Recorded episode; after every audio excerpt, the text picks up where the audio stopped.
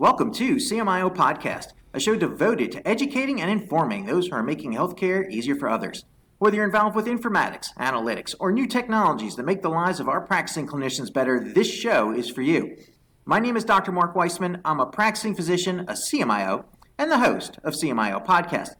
And today I'm bringing you Dr. Gabe Charbonneau, who is a family practice physician with Providence and has just a wealth of knowledge around doctors performing better with their patients in terms of using the EMR, establishing that bond and connection. He's got some really great insights around this speech to text type of artificial intelligence. So, Gabe, welcome to the show. Thank you so much, Mark. It's really great to hear your voice again. Mark and I have actually known each other for a couple of years because we worked on a project before about just that, about how to humanize technology, which really is well said. That is my passion. Tell us a little bit about yourself. Like you said, I'm a family practice doctor. I live in rural Montana and I've been here for about nine years. My wife and I moved here after I went through a fairly significant burnout after my first job out of residency and which led me to think a lot about the ways that our tools help and hinder us in what we do. And I've just always been interested in the intersection of how technology and medicine work together. As Mark knows, I actually started a macro company back in about 2012 with the idea of if you could turn multiple steps in the EHR into one step, that that made things a lot better and a lot easier. And totally failed to grow that company. And I started getting interested after that in artificial intelligence. It seemed like that was a, a trend that was quite interesting for how computers could do more work for people. So I started with an AI company called Tenor as an advisor. That company also failed. so, not a great track record of financial success or commercial success, but still very interested in these things.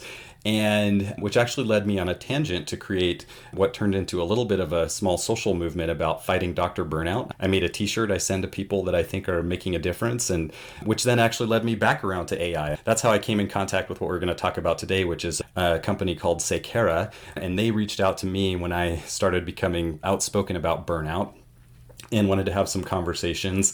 And then we pretty quickly realized we had a lot of mutual interest. And so, long story short, we actually started a pilot in November, both in my clinic and several other clinics here in Montana, working on that project. So, that's me talking fast, giving the really high level of my background. That is just what we were looking for to understand a little bit about who you are, and we will not hold it against you that startups are uh, very difficult to get launched. Completely right. understand that, and that hey, good for you for trying. I'll tell you that. That takes a lot of courage and guts. So good for you.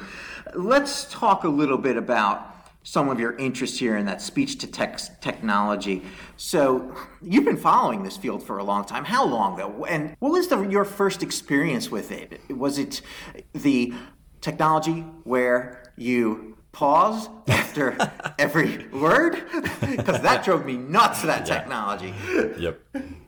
Yeah. So speech to text was really just starting to go mainstream when I was in residency. And it was, as I remember, pretty expensive. In fact, the only person who had access was one of our faculty who was so slow at his typing that the residency bought him speech to text software because he just couldn't function without it. But no one else had it.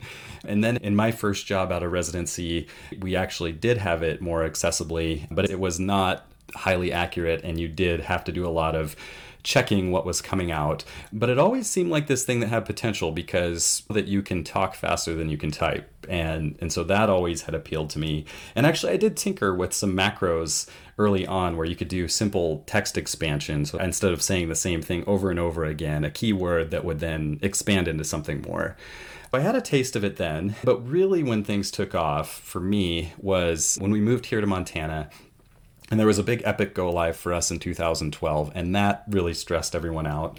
And again, what do I know in terms of tools? How, what what's out there? What's available? And we did have access to a, a much better functioning version of Dragon at that time. And I had a colleague who, uh, the two of us were actually quite interested in challenging each other to build the coolest tools that we could to make things easier. And there was this pivotal moment where we had just started kind of going down that road and we made this entire encounter for doing a cortisone injection for a for a knee injection for someone in one voice command.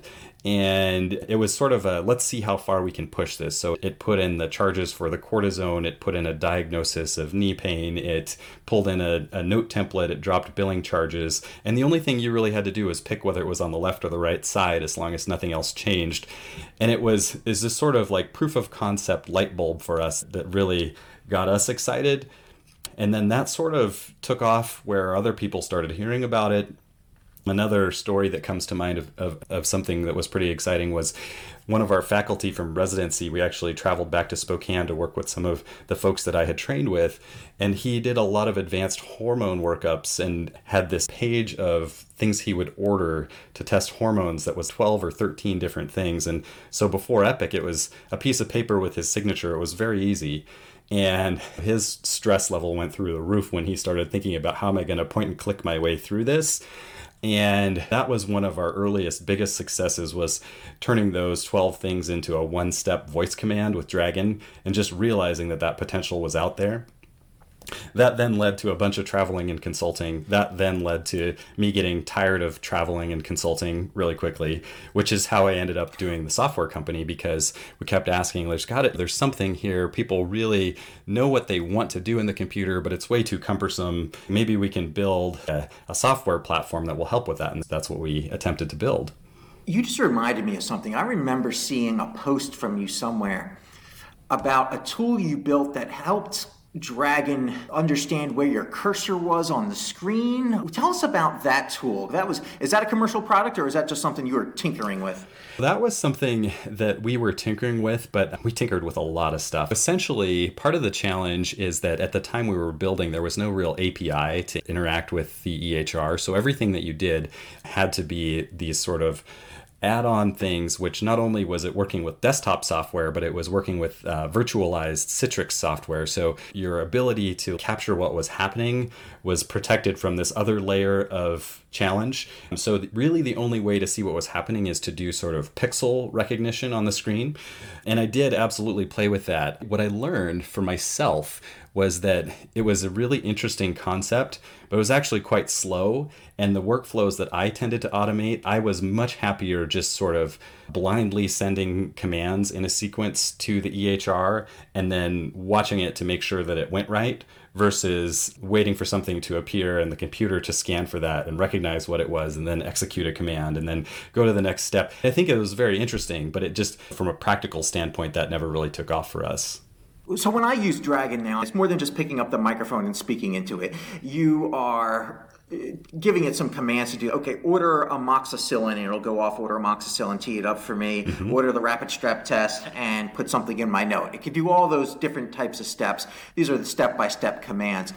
But that the, there's a latency, there's a lag between yeah. when I tell it to jump screens to go over here and go over there. That I think maybe because we're using more cloud-based software that we have to build in these little bit of lags, which is mm-hmm. a little bit uncomfortable at times. Was it better in the old days when we were just on the desktop? Yeah, well, there's a couple factors that go into that. So one is that Cloud Dragon was a major boost in accuracy, but they also threw out some of the things that were interesting. So advanced scripting actually, at least on the version that I have, went away, which was always faster responsive time from s- sending information to the EHR. And I actually only use Dragon for voice now. And actually, t- as part of our conversation, we're going to talk about that I am totally on Saykara for my major parts of note generation right now. But but I have stopped using Dragon for commands and purely use the software that we built or some version of a of a software tool called AutoHotkey. One of the most fun things that I built over the last year was actually I bought a I bought this really cool gaming mouse that had 12 buttons on it. I was at Best Buy one day and saw it and thought that would be fun to play with because I bet there are I can think of things to map all those buttons to for some of my most common workflows. And I'm just going to do that. And that's actually for macros, that's now what I use probably 80% of the time. And then 20% of the time, I probably use our software tool that we built. And I just totally use Dragon for speech, or at this point, I use Saykara for speech. Interesting. So you don't have to be honest with this answer here, but do you have your login ID program to one of those buttons on the mouse? Because I know that's your IT administrators are. Mm-hmm. Yes, of course. Right, right, right, right, right. Everyone does that, and I'm not going to implicate myself one way or the other on that. However, um, you can take I, the fifth. I, I, I plead the fifth. So we actually got badges for sign on recently, so that's that's helped. But I feel like that is such a ridiculous thing that it's so much of a pain to type in your username and password that people are willing to do these workarounds that sacrifice security on something that's fairly important. That should tell you, hey, that's a pretty important problem to solve in the right way. that's what I have to say about that. Yeah, I think people will find workarounds when you make barriers for them. And That's just right. part of what we do. But let's talk a little bit about Saykara, because this was not something I was familiar with. And then I saw this article about it, and I went and looked on the their webpage, and then I saw you on there. I'm like, wait a second, if Gabe's using it, this thing could be real. Mm-hmm. So let me just reach out to Gabe and see what this is all about. And it turns out it, it is for real, it sounds like. So, what are your thoughts about this? How's the pilot going? What are you experiencing as an end user of this tool? And probably should explain a little bit about what it is. Yep, yep, happy to. So, I think everyone's sort of dying to know this practically. What is AI capable of in the exam room right now? And so, the, the first thing that I have to share is that it absolutely works. I can tell you some of the things that I have found to be advantages over Dragon. And in all honesty, the the technology is still maturing and in some ways it still is early it's better enough for my experience that on a day that I have to go back and use Dragon, which hasn't been many, but there were a couple occasions where I had to do that, it was painful, which is usually a good litmus test for whether something's useful to you or not, or whether you just think it is. First, maybe I should just describe a little bit about how Saykara, what its current state is like, and how it's different from the Dragon experience. But at this point, it's based off of a mobile platform, so it's an iOS application and essentially, you select your patient from your list, which is populated for your schedule for that day. And when you go into the exam room, you introduce yourself to your patient make sure that they're comfortable with you using the AI assistant, which is going to basically capture the entire conversation so that it can do things with it. And then you put it into listening mode. And in listening mode, it's basically like having an Alexa type device that many of us have in our houses where you can say verbal commands to cue it to do things and but it's always capturing the audio from this conversation. In its current state that i'm using and there's actually a more advanced version that i have that's coming and some people are on which is full ambient mode but the version that i'm using will listen to the whole conversation but i will use a command such as okay kara to t- trigger active listening. And then i will basically just talk in natural speech to summarize the patient's story or to say, hey, pull in my template for physical exam, but change this one or two things. I know you've done Dragon in the exam room. I tried it. That was very hard for me. I think I had some issues about, I just could never quite get over the having to speak punctuation in front of a patient for my own. I, I probably could have tried harder, but I, I also didn't have to because this came along about when I was trying to do that. And what I found is that I don't have to be nearly as precise as I do with Dragon, and you can talk like a normal human being when you're speaking the things that you ordinarily would want to go in your note. With Dragon, you have to be absolutely precise and you have to proofread everything to make sure that weird, wonky words don't come out that are on the screen. Yeah. So that's the version I'm on. What really excites me is that it's all of us that are using it are actively building this model to help the AI get better and better. And so, even as we speak, what I have in terms of a user interface now is helping to build something that can can create even better machine generated output that's either structured data or natural language put out into text into a note. And so, we're not quite there yet to the dream of completely autonomous self-writing notes. There's a human editor in the loop with Saykara who does quality control and makes sure that everything comes out and essentially the quality of my notes are better than when I was proofreading them doing Dragon with much less mental gymnastics on my part to get through the process of creating a note. Any relationships to disclose? Actually, I do chat with them periodically because I love to give feedback and I really am passionate about these things. And, and I don't have any financial relationship with them. And neither do I, audience, by the way. So that this is just, I like talking about the technology. I found this one interesting. And so normally we don't mention vendors' names, but this one seemed different. And one of the things that I liked about it, Gabe, is that, yeah, there's that human in the loop there. But to be honest, I don't care if the AI is doing it or if the human's doing it. I just want the end result. To be mm-hmm. honest, it's on the company for them to get the AI better. Right. I don't have to have pain while right. they're going through their That's learning curve as a company. That's right. That's right. I like that. Yep. Yep. That's um, exactly how I feel. What you care about is that you get to behave more like a human being and have more natural interaction with the other human being in the room, which is your patient. And however the magic happens on the back end is as long as it's not insanely expensive or takes forever, like we really don't care. Absolutely. So years ago, we did this uh, piece for Practicing Excellence where we were talking about how to make the provider's experience better, easier when they're interacting with the computer. Where are we at today? Take it from the standpoint of those who are using artificial intelligence and those who are not. Those who mm-hmm. it's not quite, it's not nearly widespread yet. So, how's the industry doing? Where are we at? Right. This is actually, it's an interesting full circle to come back and have that conversation because I remember being excited that I thought that we would be further along than we are.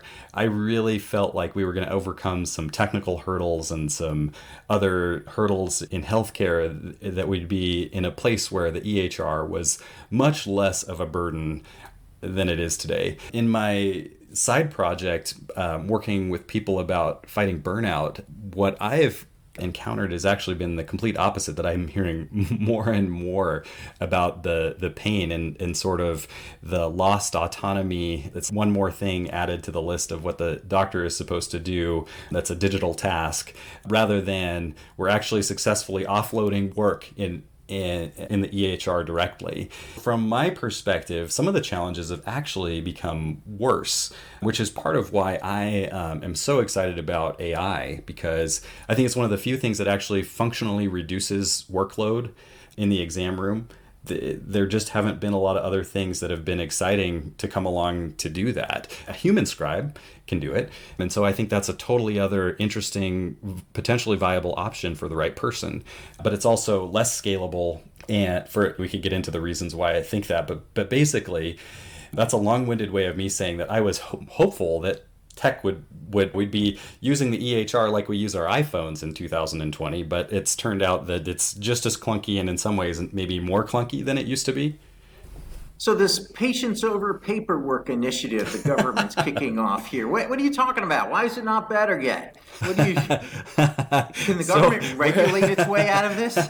Right? Can we regulate? That's a really great question. Have we ever regulated our way out of anything like this? No. I, I I'm a skeptic on that one, and I'm not exactly sure what the answer is, other than I think we need to amplify the human to human connection in the exam room as much as possible and really figure out how we put value on that and realize that our paradigm of, well, we really like that data. It seems like that should be connected to something good.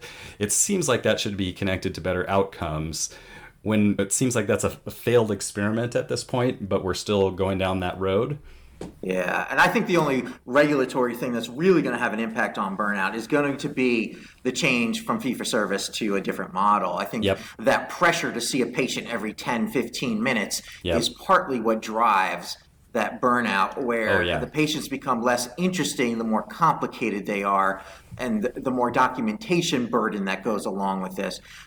What do you think about the documentation changes that are happening in ambulatory that start in January, where it's no longer about how many elements of an HPI and review a system that did you get? It's yeah. what's the medical decision making? I, I think that's a good step in the right direction, but is it enough? And will doctors make the change, or will they keep their twelve thousand character, note bloated beasts?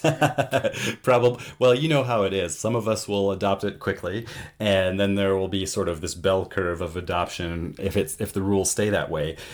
I guess I I want to start that question with my philosophy, which is that I think that the note should be for communication above all else.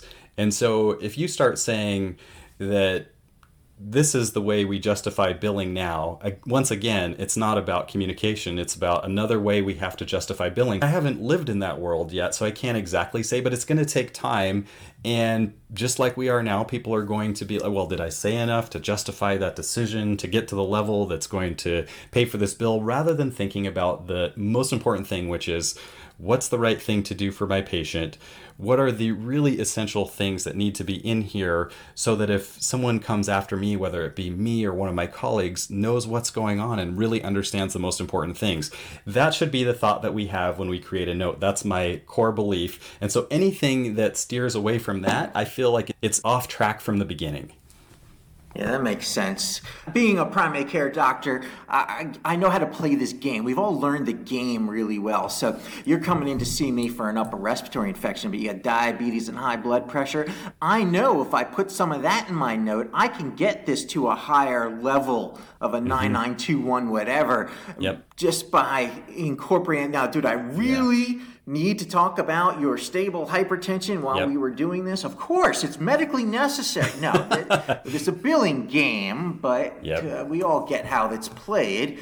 But I think that's so part of the that's part of an ethical dilemma too. I believe we all know that costs are out of control in medicine, and we are incentivized to do stuff, just like you said, which kind of goes back to that argument about fee for service really being on the chopping block. I think for an effective model for medicine and healthcare. So very well said.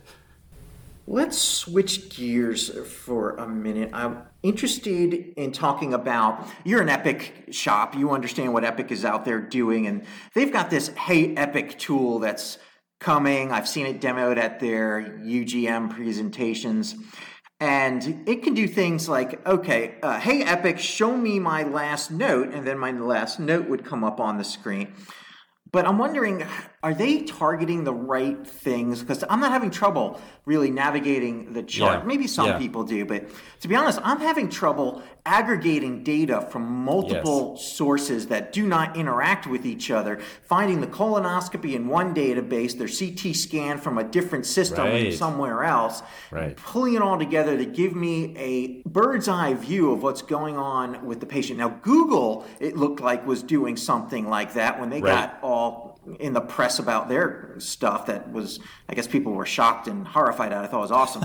But what about yeah. what yeah. about what Epic is doing here? Are they tone deaf? Do they hear us? Do they know where yeah. our problems are? What do you think? No, no. This is another great. This is another great question. And uh, and actually, I'm like you. I got totally excited about about the Google thing, and I can understand people's concerns as well. But it was just the principle of what technology should be able to do. And if you really were behaving the right way in terms of how you should respect whose data it was and so on and so forth. They really seemed like they were doing something interesting there. The Hey Epic. So first of all, I'm I can talk only superficially about it because I've probably seen it less than you have, although I, I am a little bit familiar with it. I think to me it's kind of gimmicky. What I like is anyone who's trying things to see what's going to work. So I'm going to be a little bit generous with my feedback, but I've never been in the exam room thinking what would be the most efficient use of my time is for me to pause and say, hey, Epic, show me my last note. I could have clicked by the time that that happened. And, right, if it doesn't actually make, mm-hmm. I have to actually stop my natural conversation to say, now I'm going to to talk to the computer. That just doesn't quite feel like what I'm looking for. However, you know, may, it'll be interesting to see how others who are using it have feedback about that. So at one point in time, this is some of my journey. I actually emailed the president of Epic when they were going to sunset order entry, and I, I wrote this complaint about how I thought that was a terrific efficiency tool. You had all these things you could do on one screen, and I made all these arguments about why they should keep it.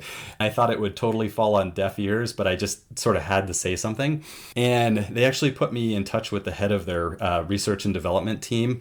And I've talked to them probably half a dozen times over the last year. And so that's been really, really interesting, sort of what perspective I've taken out of that and what it seems their perspective is through our conversations. First of all, I think that the, the engineers working on the problem are very well intended. And I, I don't want to, you know, have all the doctors who are listening to this like stop the podcast now because I said something nice about the EHR vendor. But really, truly, they genuinely seem like they're trying to do what any responsible person would do in charge of a product development. Here's the rules of, of what you need to do, here's what you have to work with. Okay, ready, go. And it seems like they are, at least the folks that I've talked to, trying their best.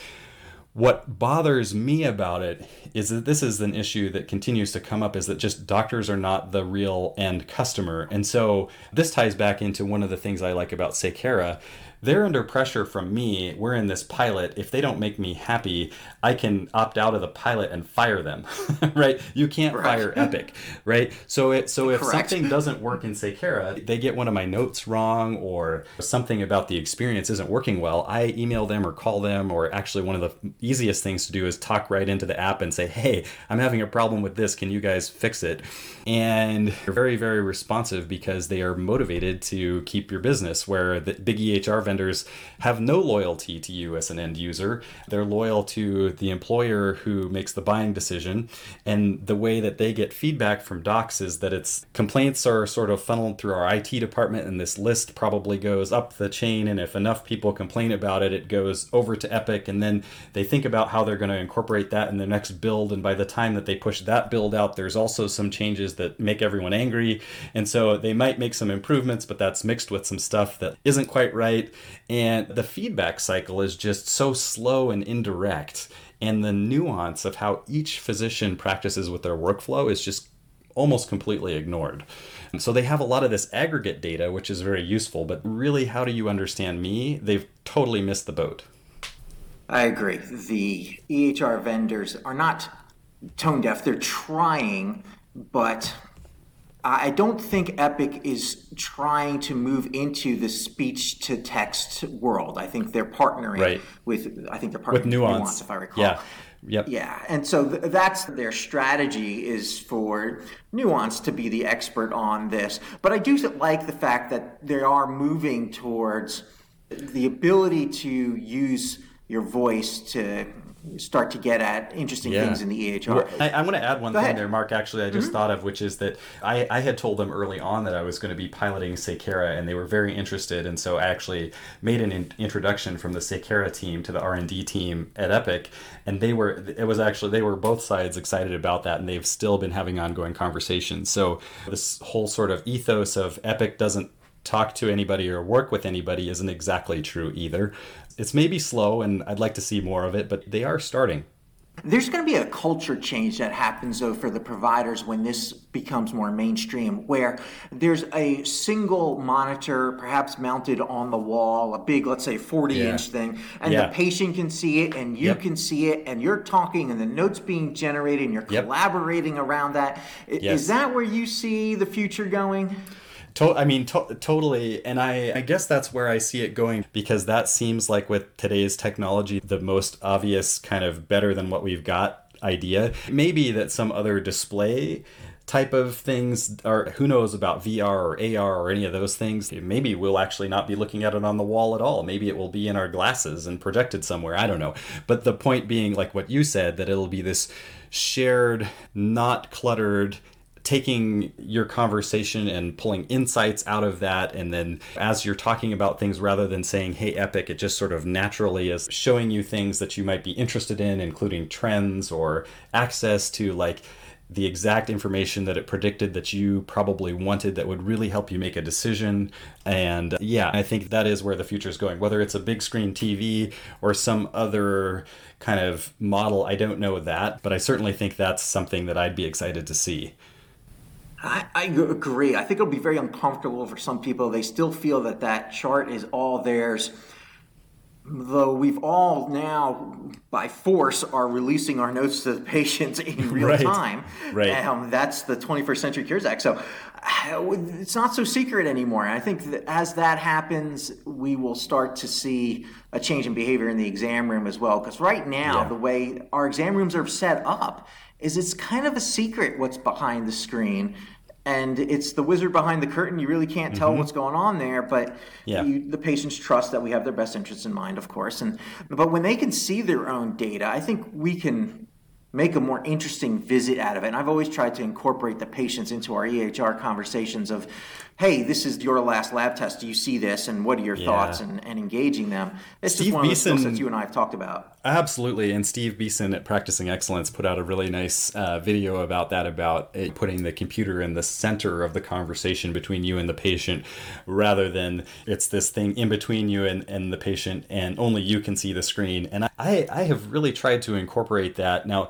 in my rooms, it, it's usually that they're sitting a little bit too far away to easily read it from where they are but i at least make it clear that i'm not hiding anything. And and sometimes i'll pull them in to look at something that i think is interesting or read and point directly at the screen about what i'm reading because i just think that that that trust building of this is i have nothing to hide. I really want this to be a tool that helps me deliver better care for you. And that's felt like a good thing to do So you have the problem of having exam rooms that are far too large. That sounds like a Montana type problem because that's not an issue that I'm routinely seeing in urban populations. So I'm just curious and as we're on this topic, the social distancing that occurs in Montana, does that mean that you stay six feet away from the elk and the moose?